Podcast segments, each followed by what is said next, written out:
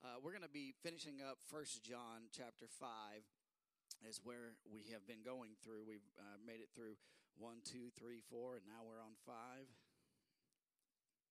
First John chapters 1 and 2, we discussed walking in God's light. And how many know that uh, light and darkness do not mix?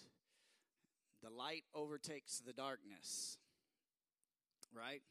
I could turn off all the light switches in here and it'd get dark. But as soon as you turn the light switch on, the light overtakes the darkness. How many know that God has overtaken darkness and he's, he's, he has given us the ability to overcome darkness in our lives. I love that. And chapters two and, uh, or I'm sorry, three and four, we discussed uh, God's love. How many are grateful for God's love? If it was not for his love, amen. And here in this final section of this epistle, uh, John talks about experiencing God's life. And so uh, Jesus said this He came to give us life and life what? More abundantly. More abundantly. And, and here's the thing you will not have abundant life apart from Jesus Christ.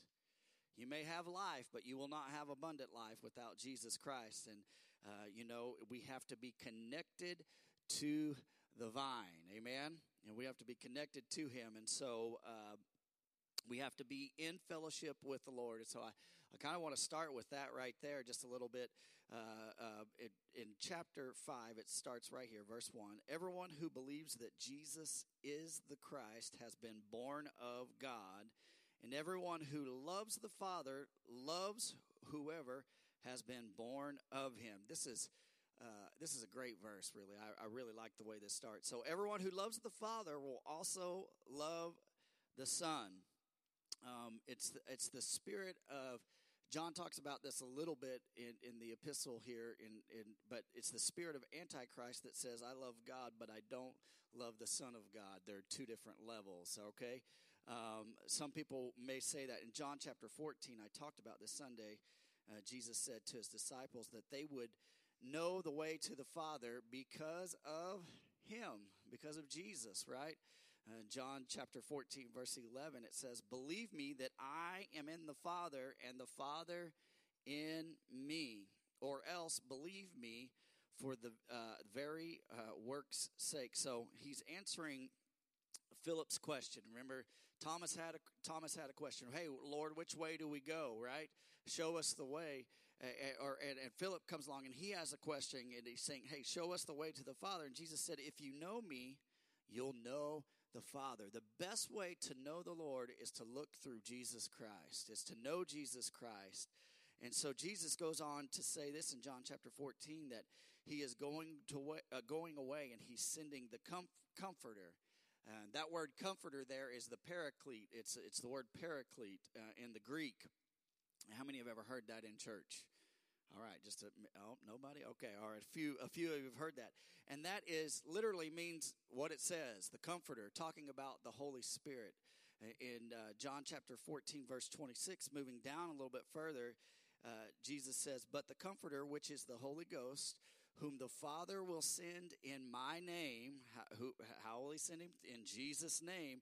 He shall teach you all things and bring all things to your remembrance whatsoever I have said unto you. So, some would say this, and I this is a little little off track here.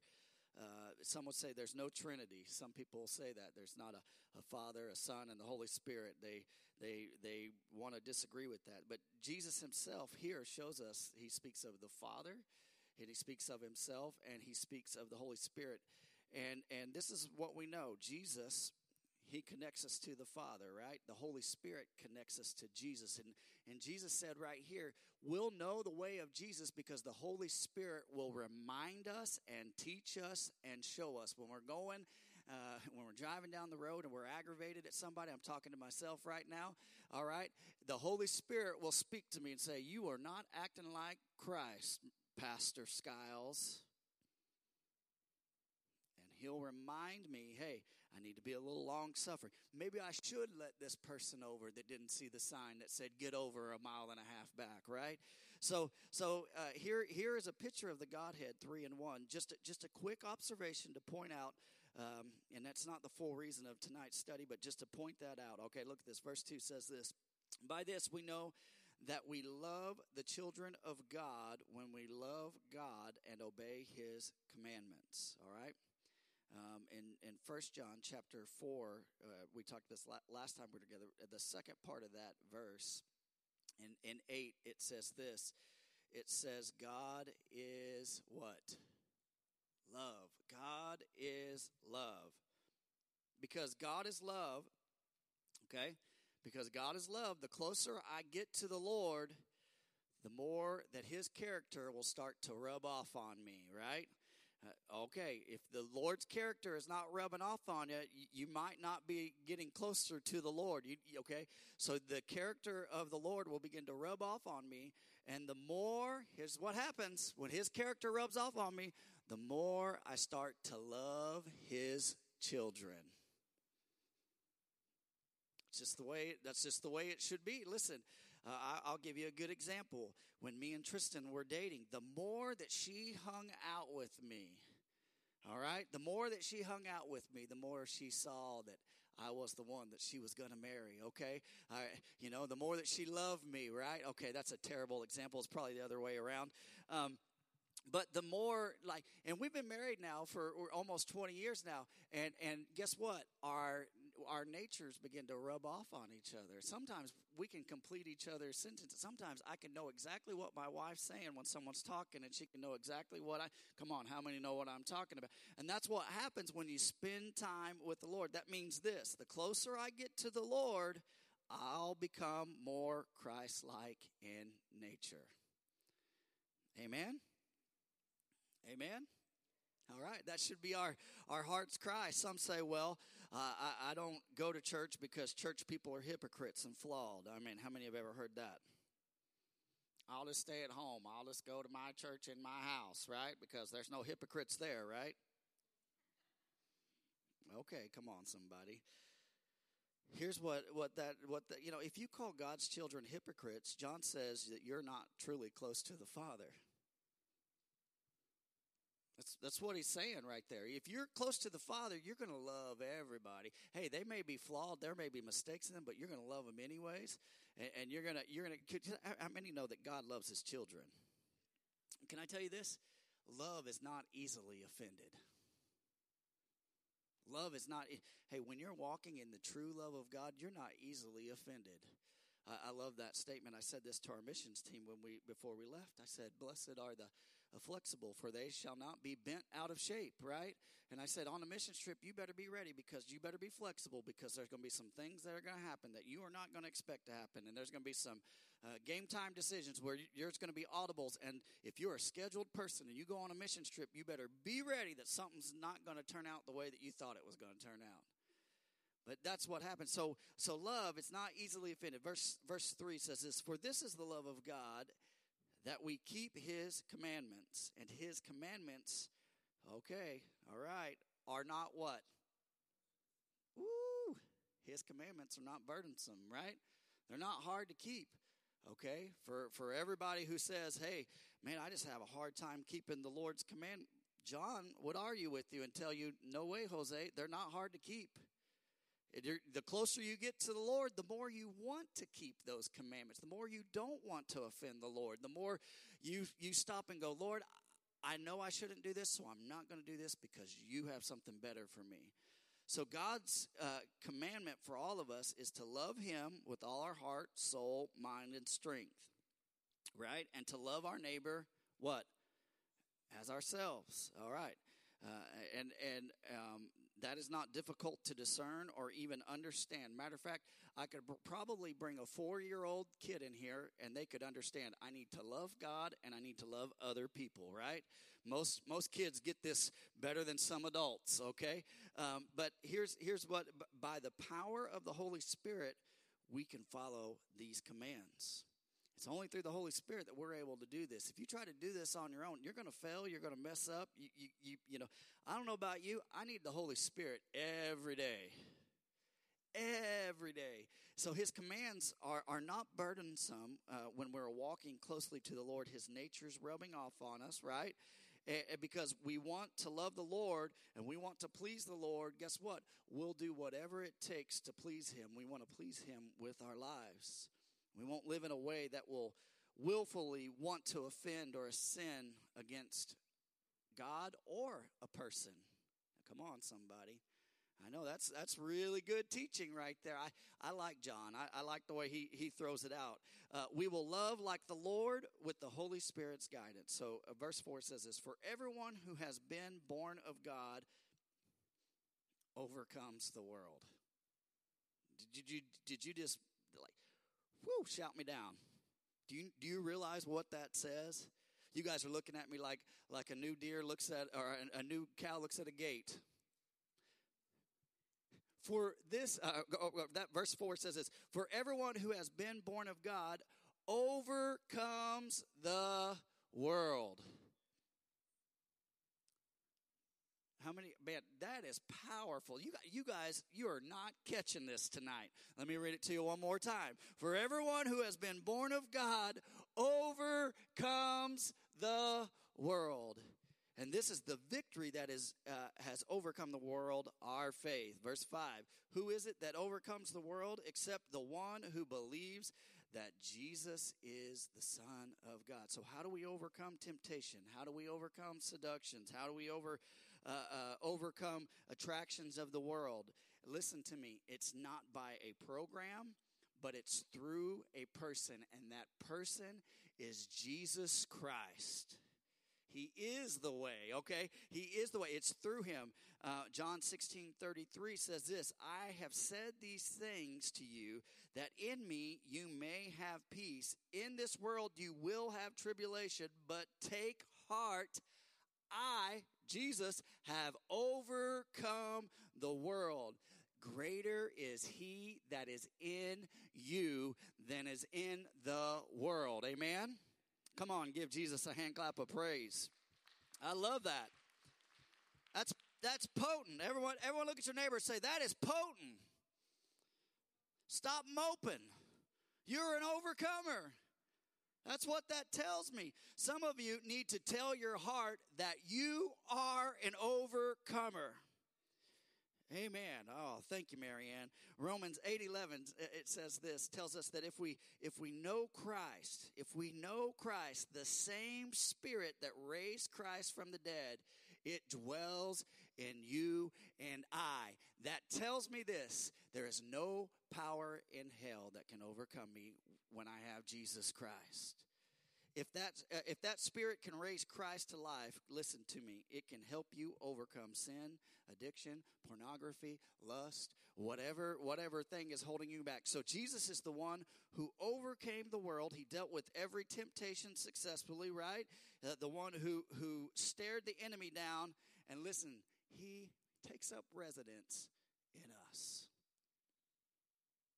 Greater is he that is in you than is in the world. Amen. With Jesus, I can overcome temptation. Some of you say, "Oh, I struggle with." I'm not saying that sometimes you're gonna you're gonna make bad decisions, but you can overcome t- t- temptation. Scripture tells us that God will make a way of escape. Come on. And, and this is where discernment comes in. Lord, I need you to help me find that escape right now. Whatever that looks like. Uh, uh, and so, so I can overcome temptation and sin and live a victorious life, free over sin, because greater is He that's in me than He that's in the world. Verse six says this: This is He who came by water and and blood, Jesus Christ, not by the water only, but by the water and the blood. So this is one of those really interesting uh, bits of scripture right here keep in mind that, that through this whole epistle, John is, is, is t- talking about battling Gnostics, right? How do you remember that from, from the week, week one? Okay. Gnostics, who are they? They were people who had this belief and they would come in and they'd say, Jesus was really here. He was a, he was not a, he never was a person. He was a phantom. He was a spirit. And so they're, what they're trying to do is take the, uh, the, the man that Jesus ever was a man and say that he was only a deity. But how many know that Jesus Christ came, he was a man, right? He, he put on this flesh. He lived a victorious life. And, and so we, and I talked about that in week one. If you don't know all about that, go back and listen to the podcast. It's on there, okay? So, uh, so they taught that Christ w- was this uh, phantom or spirit, but he, but he didn't have a physical body. And they believed that, that the spirit that came upon Jesus is, is at, at his baptism left him before his death, is what, they what the Gnostics would say, okay? Water and blood is seen uh, as four possible things here. Okay, I'll give you these, and you can you can search these out. Say, why do you why do you why don't you just tell us? Well, some things are worth you digging into sometimes, right? So look at this. Uh, Jesus, uh, the first one, water and blood. Number one is this Jesus' baptism and his death. Okay, that could be one of them. How many remember when Jesus was baptized by John the Baptist, right? He came in, baptized. The Lord, uh, for a loud voice from heaven, came down and said, This is my son in whom I'm well pleased. And there was a dove, right? It's beautiful, beautiful, beautiful story. So, baptism and his death. We're getting ready to talk about that on, on Good Friday. Here's the second thing that some say this may be talking about his in- incarnation. Here's the third thing the water and the blood that flowed from his side on, on the cross of Calvary. Some some say it could be that. Some scholars say that. Here's the, the last one. As baptism of believers and the Lord's Supper. Some could talk about that. So, but honestly, most scholars favor the first of water representing his baptism and blood representing his death. All right. So look at this. Next verse, uh, next part of this verse says, "And the Spirit is the one who testifies, because the Spirit is the truth." Everyone say, "The Spirit is the truth." Okay, all right, buckle up. Here we go. Got to go back to the Trinity here. Verse 7 says, starts with this For there are three that testify. There are three that testify. Uh, you know, uh, it's all right. I want you, how many brought your Bible? All right. Look down at your Bible. If you have your Bibles open, look down. Uh, some of you, uh, if you have a newer translation, this verse may be footnoted in your Bible. Uh, it may not uh, it may not even appear in there in your Bible. If you have a, uh, a newer translation, it may be there. If you have a King James version, it's probably in there, most likely. Um, and, and this is what happens there. So anytime you see anything in your Bible that has italics, okay, all right, a little little Bible lesson here. If you see anything that has italics, this is what this is what happens here. Uh, newer translations, uh, as uh, you know, they say this that it is not on the original manuscript. So the Word of God, the way that they look at this, they look at the original manuscripts, they take the Greek or the Aramaic, and they they break it down and they begin to to give it to us. And so italics uh, are these are usually in italics or a footnote in your Bible. So this is honestly one of the most powerful statements of the Trinity uh, throughout the Bible, really.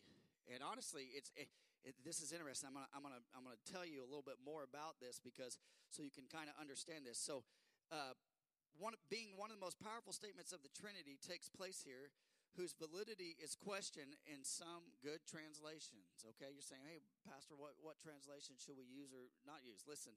Uh, there are moments where some get it right and others get it wrong. Some are wor- wordier than they need to be, and some aren't. So, listen, I, I, you just that's you need to pray on that and ask the Lord to show you. How many Bibles do I have? I, I, I promise you, I bet I have 15, 16 Bibles. I do. Physical Bibles. And, and I look at all of them. There's times when I'm having trouble understanding something. I look at all of them and I look at, and I look for consistencies and inconsistencies and things. And, you know, sometimes, uh, you know, people don't always get it right. Come on, somebody. All right. Are you saying the, the, the, Bible has flaws? No, I'm not saying that at all. But I, but I, I'm saying this that that sometimes in certain translations, all right, there, you know, there may be some things that, that don't come out right. So, uh, but look at this. This statement is great. For there are three that testify. That's pretty important. I feel like that's super important to be in the Word of God so we can understand the nature of God. All right among them. So here's another verse. I'll, I'll, give you. I'll give you another. I'll give you a few of them. You can write these down. You can look at these.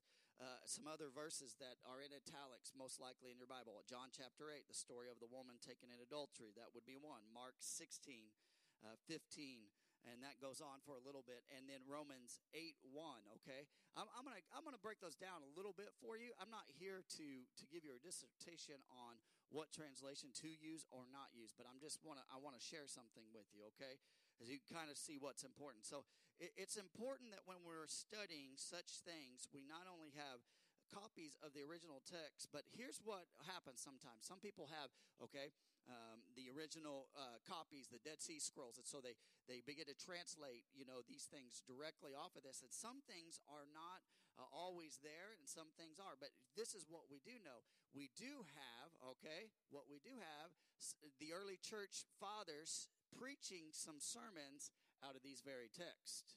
So just because they're not in there physically, okay, or maybe part of that uh, Dead Sea Scroll or a portion of that is not not fully there, and so we have to look at so whose validity is questioned. Uh, and so we, we have to look at this fully, all right? If you're with me, say, I'm with you, Pastor. All right, a few of you are there. So look at this.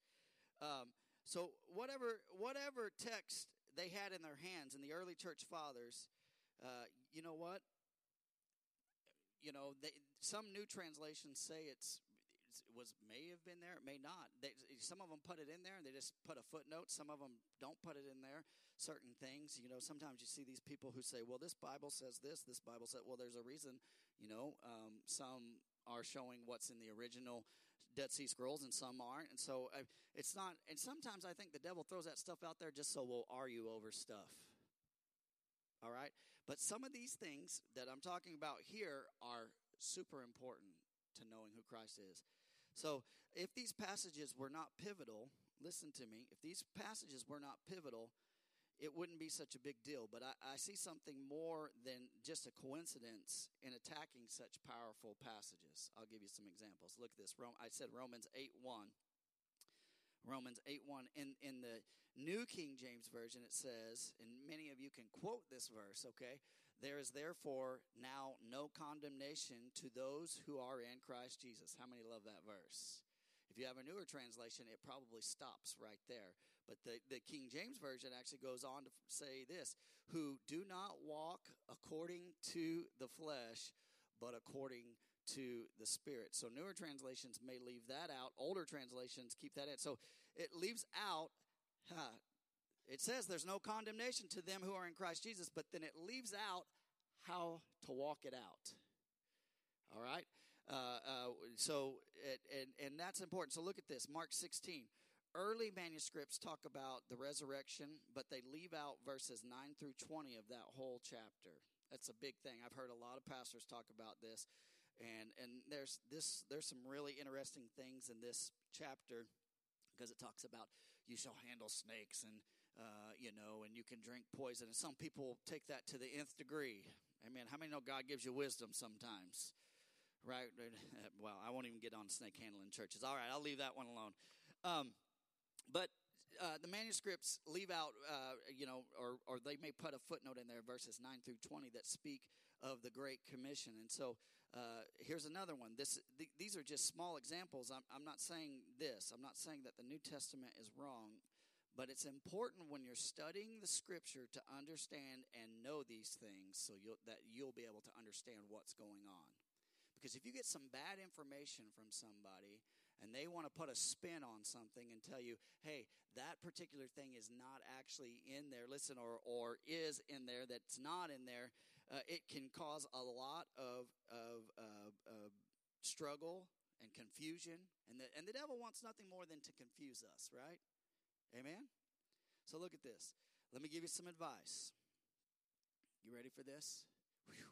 I'm going to give you some really good advice. This is Pastor being a shepherd right now, all right? Do not get your theology off of social media. Because there are a lot of people who will get on and argue all kinds of things on social media, okay?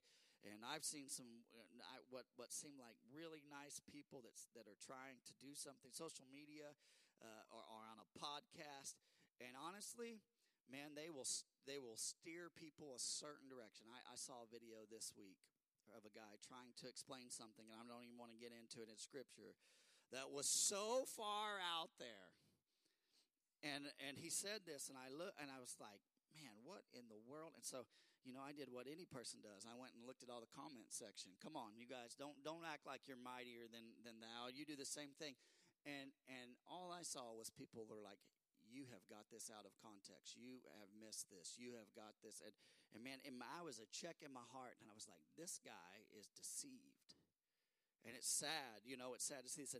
And this guy has thousands and thousands of followers.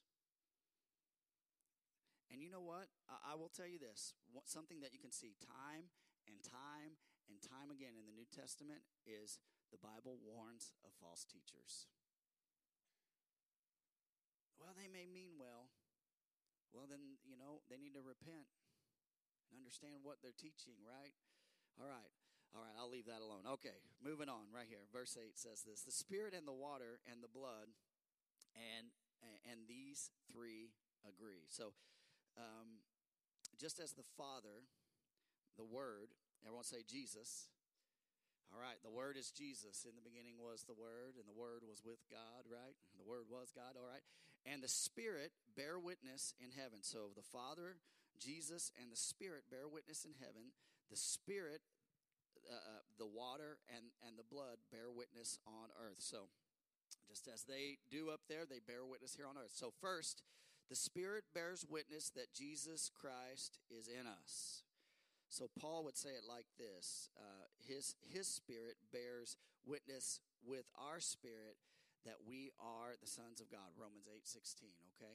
So what it says that his spirit bears witness that we are how do you know you're saved? His spirit will bear witness with our spirit. So no matter how many people want to argue with me, and some people will point and say, You're not saved, you're not saved. It does not matter what they say. What matters is what the Spirit of God is telling me and what that line up with the Word of God. Amen?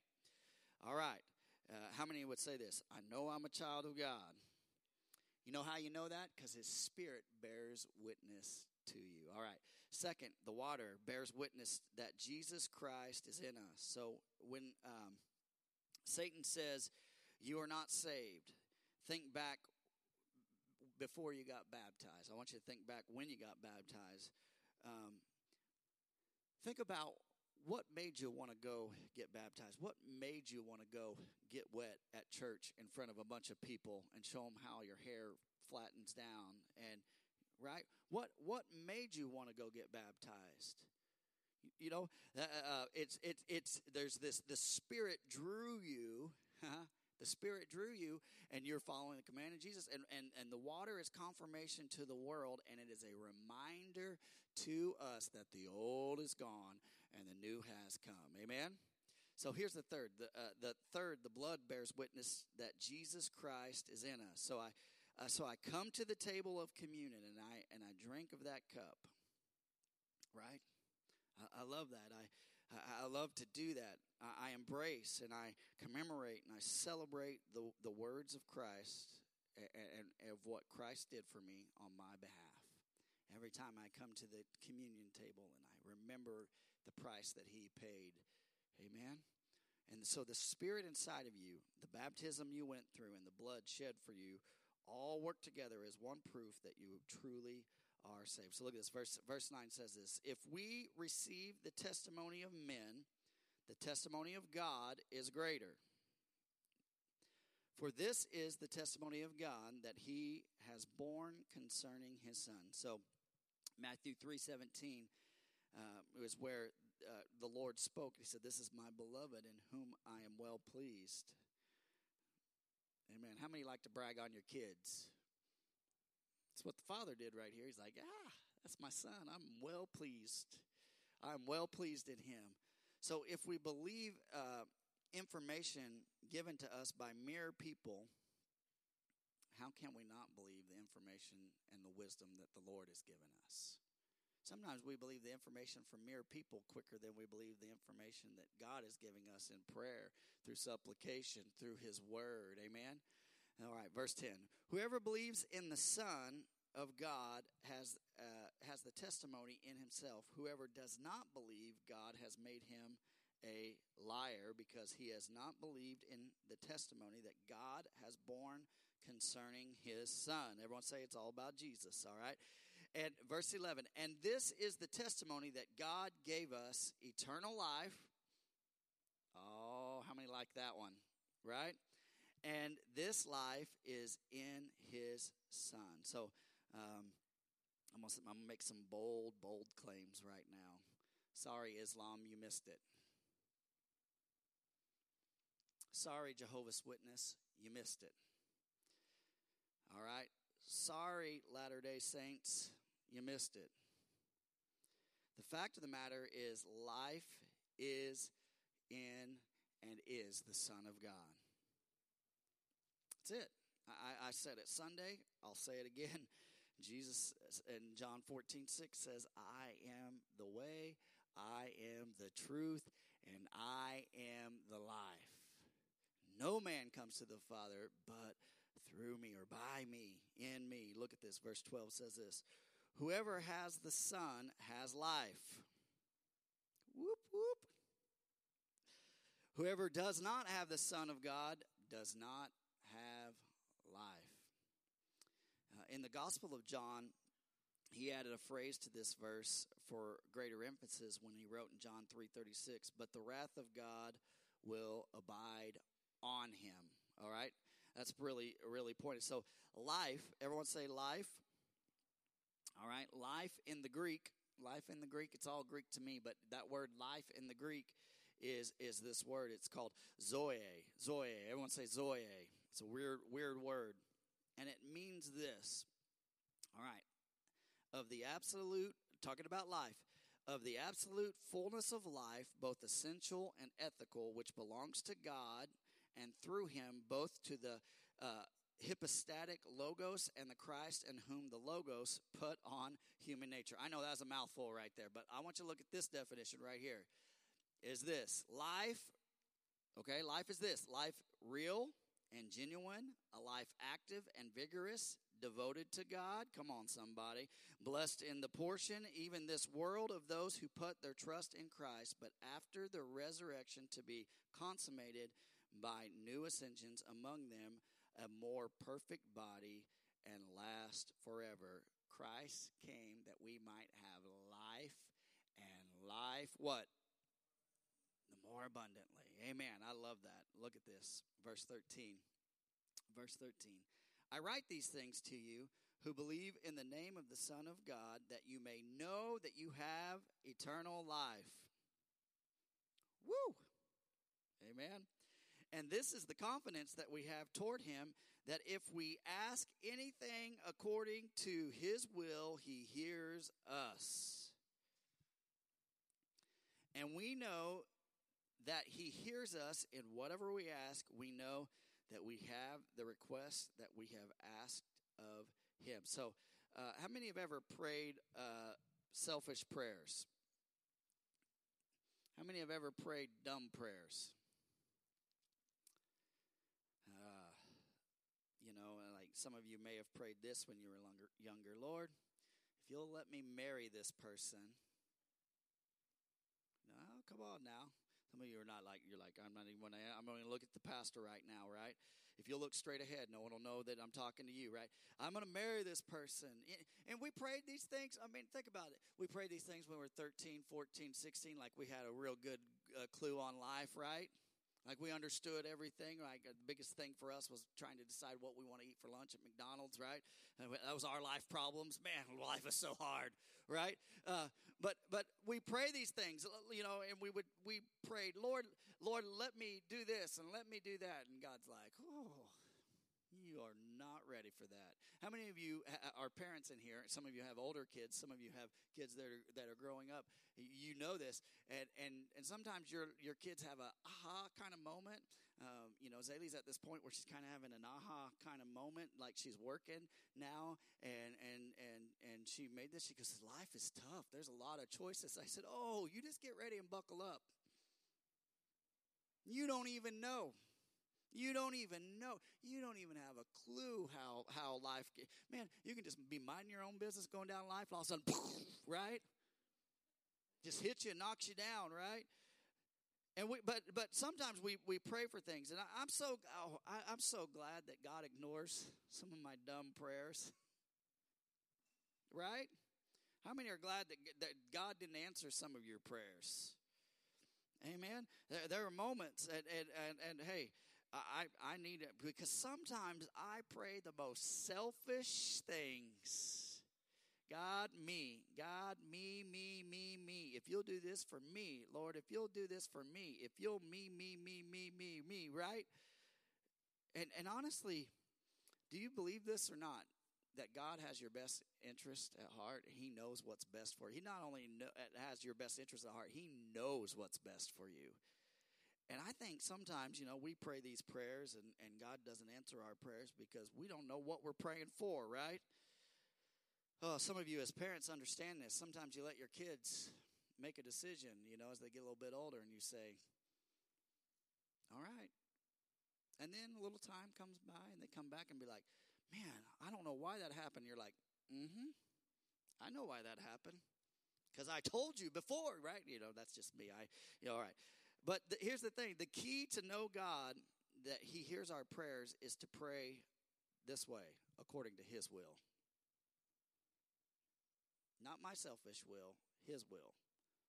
What, what does he say about it? Some some might say, well, God's not been answering my prayers, and you know, and um, sometimes we just pray amiss because we're we're praying our own selfish desires, and it doesn't line up with God's will for us. So when we pray, uh, you know, questions when we pray things like this God, help me to forgive them. Guess what?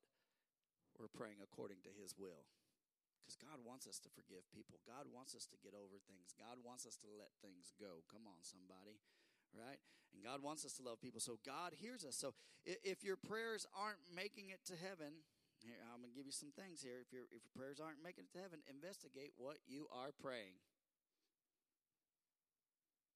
That's why you would hear, you know, David, of course, in Psalm 51, he, he said, you know, created me a clean heart, Lord. And of course, obviously, he had just sinned and he had made some mistakes. But, you know, uh, sometimes our motives are rebellious because of, of different things. Here's number one uh, sometimes it's a rebellious heart.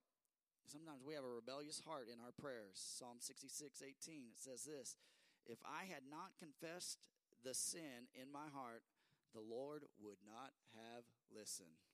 Sometimes the best thing I can do when I go into prayer is this God, forgive me for sins of commission and sins of omission. Sometimes I just do them accidentally. I don't even realize I'm doing them, but sometimes I do them willfully. God, for, just forgive me. And here's the thing the rebellion of sin in our lives tells us that God, you know, God will not answer our prayers because he is, you know, does he do that? Does he not answer our prayers because he's mean? No. Because he's mad? No. God ain't mad at you, right? It's because it's a sign of this that I'm not in, involved, uh, that God doesn't, that I've been involved in some sort of sin that has not been dealt with. Uh, you know, and I, I think it's, a, I think, and here's the thing if I don't deal with the sin in my life, guess what? It is going to wipe me out at some point. It'll catch up with you, all right? So God's unwillingness not to answer my prayer is not a punishment, but listen, it's not a punishment sometimes, it's a protection because I'm not praying his will. Here's the second thing that you can do this. Oh, this is going to get good right here. Everyone, if you're sitting by your significant other, look them in the eyes right now. You ready for this? Here's another reason that, that, that your prayers may not be answered. You're not honoring your spouses. Oh, okay. You know what, Pastor? I was good until you said I'll deal with my own sins, but don't make me have to confess certain things. So look at this. First Peter 3 7 says this In the same way, your husbands must give honor to your wives. Treat your wife with understanding as you live together. She may be weaker than you are, but she is your equal partner uh, in God's gift of new life. Okay? You, you guys are equal in that, that new life. Treat her as you should, so your prayers will not be what? Hindered. Woo! I just don't know why God's not answering my prayers. Well, maybe it's because there's an offense between you and your spouse. And God's saying here He wants husbands. And listen, wives, you're not off the hook to walk in unity here to walk in unity, the unity of love for one another and for the Lord. And so, husbands, give honor to your wife and love her, and God will what? He'll hear your prayers. Uh, I like that. So sometimes God, you know, He won't answer them. He won't get back until you get back on track and honor and love your spouse. All right, here's the next one right here. Uh oh, it's getting better. Everyone say, oh man, please get past this, Pastor. Please get past it fast. All right, here's the next one offense. Offense. Matthew 5 23 uh, through 24 it says this so if you are offering your gift at the altar and there and there remember that your brother has something against you leave your gift there before the altar and go first be reconciled to your brother and then come and offer your gift so uh, you know I, I love this bit of scripture when you come to the altar the place of worship and petition and the holy spirit says hey you've got an offense over here, or you know your brother's got something against you, you know what we're supposed to do? Get up, go and reconcile, and then come back and offer that gift. And so uh, um, make things right before you continue. If you're not hearing from the Lord, hey, Lord, is there an offense in me, or does someone have an offense against me? And I, do I need to make it right? Here's the next one uh, uh, abiding in the Lord. So, John 15, 7 says this if you abide in me and my words abide and my words abide in you ask whatever you wish and it will be done for you. So if we're not in the word okay if we're not in the word um, we can't pray in harmony with the heart of jesus. Right? How, how do i pray god's will? Know his nature. Know what he says. Is it god's nature that i forgive people is it God's nature that I love people? Is it God's nature that I speak the truth to people? Right? Is it God's nature that I let my business practices be wholesome and right and upright? Come on, somebody. Right? And, and so, uh, uh, you know, so we have to do this. So, questions. Uh, uh, let me ask you this Is there, is there any sin that you're harboring? Are there problems in your marriage? Is there a relationship that needs repaired? Are you simply neglecting the word? Hey, you're hitting a brass ceiling sometimes in prayer. Hey, check these things off. Well, I'm not married. Well, don't worry about that one yet, all right? Check these things off. Verse 16 says this If anyone sees his brother committing a sin not leading to death, he shall ask, and God will give him life. To those who commit sins that do not lead to death, there is a, a, sin that leads to death. I do not say that one should uh, pray for that. So, if you see a brother, let me let me just kind of help you out here. If you see a brother or you see a sister sinning, right? Pray for them, right? Pray for them that the Lord would convict them, and that the Lord would help them to do the right thing. Sometimes we all want to go talk about them before we pray for them right? Oh, guess what? I saw so and so doing this the other day, blah, blah, blah, blah. And guess what? Woo, we're saying it too, right? So uh, uh, let me give you a good, good example of this. When I was growing up, there was a season in my life, and I know, I know, I know God held me together because my parents were praying for me. There was a season in my life, listen to me, that I know some of you are, are praying parents. Listen, you ought to pray for your kids all the time. I mean, never stop praying for him. But I know that there were seasons in my life that I could have taken terrible turns. I could have done terrible things. And I believe that God helped me last and get through those things and make good decisions at times because somebody was praying for me. I, honestly, I am standing here today. Uh, I promise you, I am standing here today because a mom and a dad who I didn't know probably, I probably figured they were praying for me, but I may not have known what they were praying for me. But when I had some decisions to make and some things that I could have taken bad paths on, God helped me walk through it. God kept me. So here's the thing: as believers, we should intercede for for uh, people, Christians who are, who are who are sinning. It's a you know, he said, I know that's an oxymoron, right? Christians that are sinning, but people that are believers that are that are that are making mistakes. How about that? Uh, it, it is is hundred percent of God's will for people to stop sinning. What's God's will concerning that? God wants everyone to stop sinning. Bottom line. So so you know what? My job should be pray for them. I'm gonna hold them up in prayer. They don't even know I'm gonna pray for them. Matter of fact, I'm gonna do it in secret. They're never gonna know, and they're not even gonna understand why. What's going on with me? Right? So, so providing we see uh, the believer sinning and and and um, the sin does not lead to death. This is really interesting. So, what does that mean? Uh, doesn't doesn't all sin lead to death? It, it, yes, it does. Eventually, yes. But death here uh, may mean a physical or a spiritual death. John says, if a sin uh, unto death uh, if it's sin, if it's a sin unto death, don't pray for them. So what does that mean exactly? The sin unto death, and some, uh, you know, this is really interesting. Some scholars look at this one way, and some look at another. Is the rejection of Jesus Christ or the blasphemy of the Holy Spirit? It's basically this saying, "Hey, I, I, I won't follow the Lord. I, I'm done. I, I, I, I, I won't do it." And Genesis six three tells us that my spirit will not always strive with man. So listen to me. God's words Okay, God's words. Uh, um, and he said this that people are are mortal and that they'll only live 120 years around that time frame okay so and that's in genesis so uh, there comes a point in a person's life that uh, a no to the prompting of the holy spirit over and over and over and over again if a person just rejects and finally rejects you know and so, how do we know if someone has gotten to that place? There's no way for us to know that. But you know what John says? Keep praying. All right.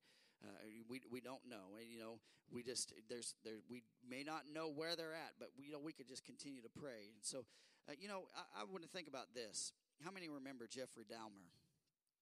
How many know of Jeffrey Dahmer? Right, that great guy who murdered people and raped his victims and cut them up and put them in the refrigerator and ate them up. Right? Terrible, terrible guy. Did you know that in prison he was led to Christ? And you know, he spent a greater portion, he, he was killed in prison by somebody, but he spent a greater portion of his life in prison telling other people about Jesus Christ. Would God save Jeffrey Dahmer? he loves him just like he loves you. I don't understand it. I don't understand it, but the closer I get to God, the more I begin to understand. Oh, God loves everybody, right? I, I can't, I can't always understand it. So, but here's what uh, you know: our job is to walk in the same grace that God has given us, right? And the same love that God has given us. And so, look at this, verse 17: All wrongdoing is sin, but there is a sin that does not uh, lead to death. We know. Um, but there is sin that does not lead to death. We know that everyone who has been born of God does not keep on sinning. You ought to underline that in your Bible. I know that's tough, right? That is, whoever is born of God does not practice sin. They don't make it a habit. They don't do it. They're not working uh, um, getting at getting better in at sinning. So here's what I'll tell you: if it quacks like a duck and it walks like a duck and it looks like a duck, it's a what? Sinners sin. That's it. All right. So uh, you know the Bible says this. I mean, John's saying it right here. Hey, if you are born again, listen. You are you are doing everything in your power not to sin. You, are trying. You're you're trying every avenue not to. So, but he who was born of God uh, protects him. So the original Greek text makes it clear that the word "he" refers to Jesus, and the word "himself" in the King James version is rendered "him," like here in the uh, ESV. So, thus Jesus, who is the begotten of God, uh, keeps him. So keeps who? Who does he keep? Point, point at yourself. Us. He keeps you and me. Us. He keeps us. Amen. How many are grateful for that? Jude 24 says this Now to him who is able to keep you from stumbling and to present you blameless before the presence of his glory with great joy. So, so that tells us that, that, that, that the Lord will help us through this. And the evil one does not touch him. Amen. I love this. This is what I know Jesus got my back. And the wicked one can't do anything to me. So this tells us uh, listen, I know uh, this is something that somebody, you know, I, I, was recently, someone asked me this question, tells us that demon possession in a Christian is impossible because we're kept by Jesus. If you're truly saved, listen, light and darkness cannot. Come on now right? All right, First John 4 4.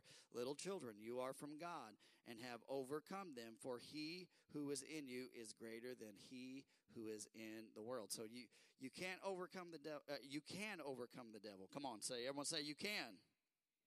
Uh, because of Christ in you. All right, verse 19. We know that we are from God, and the whole world lies in the power of the evil one. So this is the truth. Um, but we don't have to be in despair about it, okay? All right, just so you know, things will um, will not be made right until Jesus comes back and he rules and reign, okay? Things will not be made perfect until then. Until then, uh, it's it's pointless to pin our hopes to anything but the fact that Jesus is coming back and he is our hope. You hear me say that all the time. Jesus is my hope. I don't care what happens in this world. Jesus is my hope. Verse verse 20 says this. And we know that the Son of God has come and has given us understanding so that we may know him who is true and we are in him who is true in the son jesus christ he is the true god and eternal life so uh, just give you a little reference here remember john's dealing with gnostics here people who are who are going after uh, the the deity and and who christ was so gnostics can be seen in anyone who worships their own concepts of Christ and anyone who idolizes his own intellectual theology about God. Have you ever been around somebody who's so self righteous and knows so much about the Bible that they're you, you can't even get along with them, right? It's like I really appreciate you always, you know. And and, uh, and so sometimes, uh, listen to me. Um, here's the thing: Gnosticism. It always manifests itself. Listen, in pulling itself away from the body of Christ. I know something that you don't know. Come on, somebody, right? It pulls it away. Uh, uh, it, and so I'll give you a good example of this. In, in Judges 17, 18, I'll do this quickly here, uh, talking about this. There is a, a man in, in the scripture named Micah, all right? Micah and it's not the prophet Micah, but it judges. But it's a man whose mother who who got some money, and she gave gave Micah some money and gave and made two idols for him. All right, how many have ever heard this story in Judges? All right, this is one of those little stories kind of slides out, and some people are like, "What in the world is that even there?" Um, but so she gave him money, and she had these two idol graven images made. One was a silver calf, like the golden calf of Exodus 32, but it was silver, all right, a little, sm- little smaller. And the other one was a molten image, which was possibly, many scholars believe, a replica of the Ark of the Covenant, all right, containing the copy of the Ten Commandments, all right. So really, really interesting. So she, he has these two idols, and this is what Micah does. Not the prophet Micah, not to be mistaken for him, but this Micah in, in Judges. He constructs a shrine for his idols and and then he takes and he makes an ephod, and uh, uh, which is an article of, of clothing that priests would wear, and he fashioned a teraphim, which is a uh, you know a family of gods, and he's con, and, and he's um, he consecrates his sons to be his priest. See all this stuff that's going on, man. This escalated really fast. And this sounds really strange to us, but Micah is this. He's showing us a symptom that's actually going on in the people of Israel in Judges because in Judges 21 25 it says, Everyone did what was right in their own eyes. Boy, that sounds like the world today, doesn't it? I'm going to do what's right in my own eyes. No, no, no, no. I'm going to do what's right in the Lord's eyes and in God's eyes. All right, so look at this. So then a, then a Levite, the story goes on, then a Levite, which is a priestly person, passes by uh, through the nation. And Micah, he jumps at the opportunity, says, Hey, you're, you're an actual priest, right? And he's like, Yeah. And so he's like, I will, I, you're a bona fide priest. I will hire you. You can come in. I have my shrine here. I got my whole thing. And the Levite is like, Okay, if you're going to pay me to do this. And so, and so he's got this uh, designer religion here, Micah, okay? This is interesting. And his religion had four elements. It had a practical uh, convenience. There was a shrine. It's in his backyard. Hey, that's easy to go to. How many know that sometimes when you have to come to the house of the Lord, sometimes, some days it's difficult, right? Right? Sometimes it's tough. Sometimes it's hard to get out of the bed. Sometimes it's hard to get in the car. Sometimes you're like, what? The, everything's fighting you to get here. Hey, that's convenient. It's right here in my back back door. So, and then there, his whole family was involved. His mom financed the thing. His sons were priests, right? And he could have his family time and worship all at the same time. Here's another thing biblical components. He had an ephod, he had a miniature ark, he had a copy of the Ten Commandments, he had a replica, right? Uh, all idols, right? Similar to reciting, you know, sometimes we, we have those things in our lives. I won't get it further into that. Here's the next thing that he had cultural tolerance. What does that mean exactly? Mixing the, the teraphim, the, all the gods, with the Ark of the Covenant. He made him inclusive and politically correct. Everybody all in, right? How many know that Jesus Christ is the way? Amen? And, and there's no other way to him. So, but Hebrews uh, 10, um, or Micah, he had a man made religion. And then what would happen is the tribe of Dan would come along and they would see them. They'd be like, what is this nonsense? And they rip down all his idols and they, they, they knock it down and they take his priest away. And this is what happens his religion was powerless because it was built on sinking sand. Hebrews 10:25 says this for not forsake not the assembling of yourself together. We are to worship as a family corporately because we need each other. Accountability, right? To keep us from what? Making idols. And so look at this. This is interesting. I, I, know I'm spending a little bit of time on this. I'm almost done. In Shiloh, okay? In Shiloh, just a few minutes away from where Micah was, in Shiloh in the Old Testament, before they moved the, the temple uh, to Jerusalem, is where the, the place that God dwelled, the tabernacle was there. And in the tabernacle, guess what? Was the Ark of the Covenant, the real deal. And there was the true Word of God, and there was the true priest. But while Micah Michael, Micah dabbed in deception and idolized imitation. The real thing was just right down the road, really close to him. Hey, may this never be said of us. When we experience the real God, the Shiloh moments, Shiloh, talking about the tabernacle, or the tabernacle with God, all the other idols in our lives will begin to fall away. The Gnostic intellectual superiority will melt when we're drawn in with God's people. Amen. Here's the last little bit of scripture. I love this. I know I went over tonight, but God bless you. All right. John says this, 1 John 5 21. Mm, mm, mm, mm. I love the way this book ends. Little children, keep yourself from idols.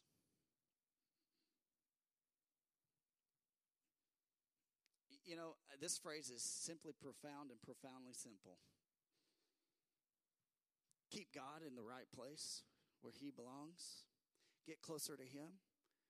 Know, know that Jesus Christ will draw you to the Father. Holy Spirit will lead you to Jesus Christ. And, and, and, and whether it's Gnosticism, whether it's sinful idols, whether, whether it's addiction, I, it doesn't. Let nothing get between you and your relationship with Jesus Christ. Oh, John, so wise. Such simple words, right? They're so true. Keep the idols out of your life and you'll have freedom. How many want freedom in, in Jesus Christ? Man, keep Jesus in the right perspective.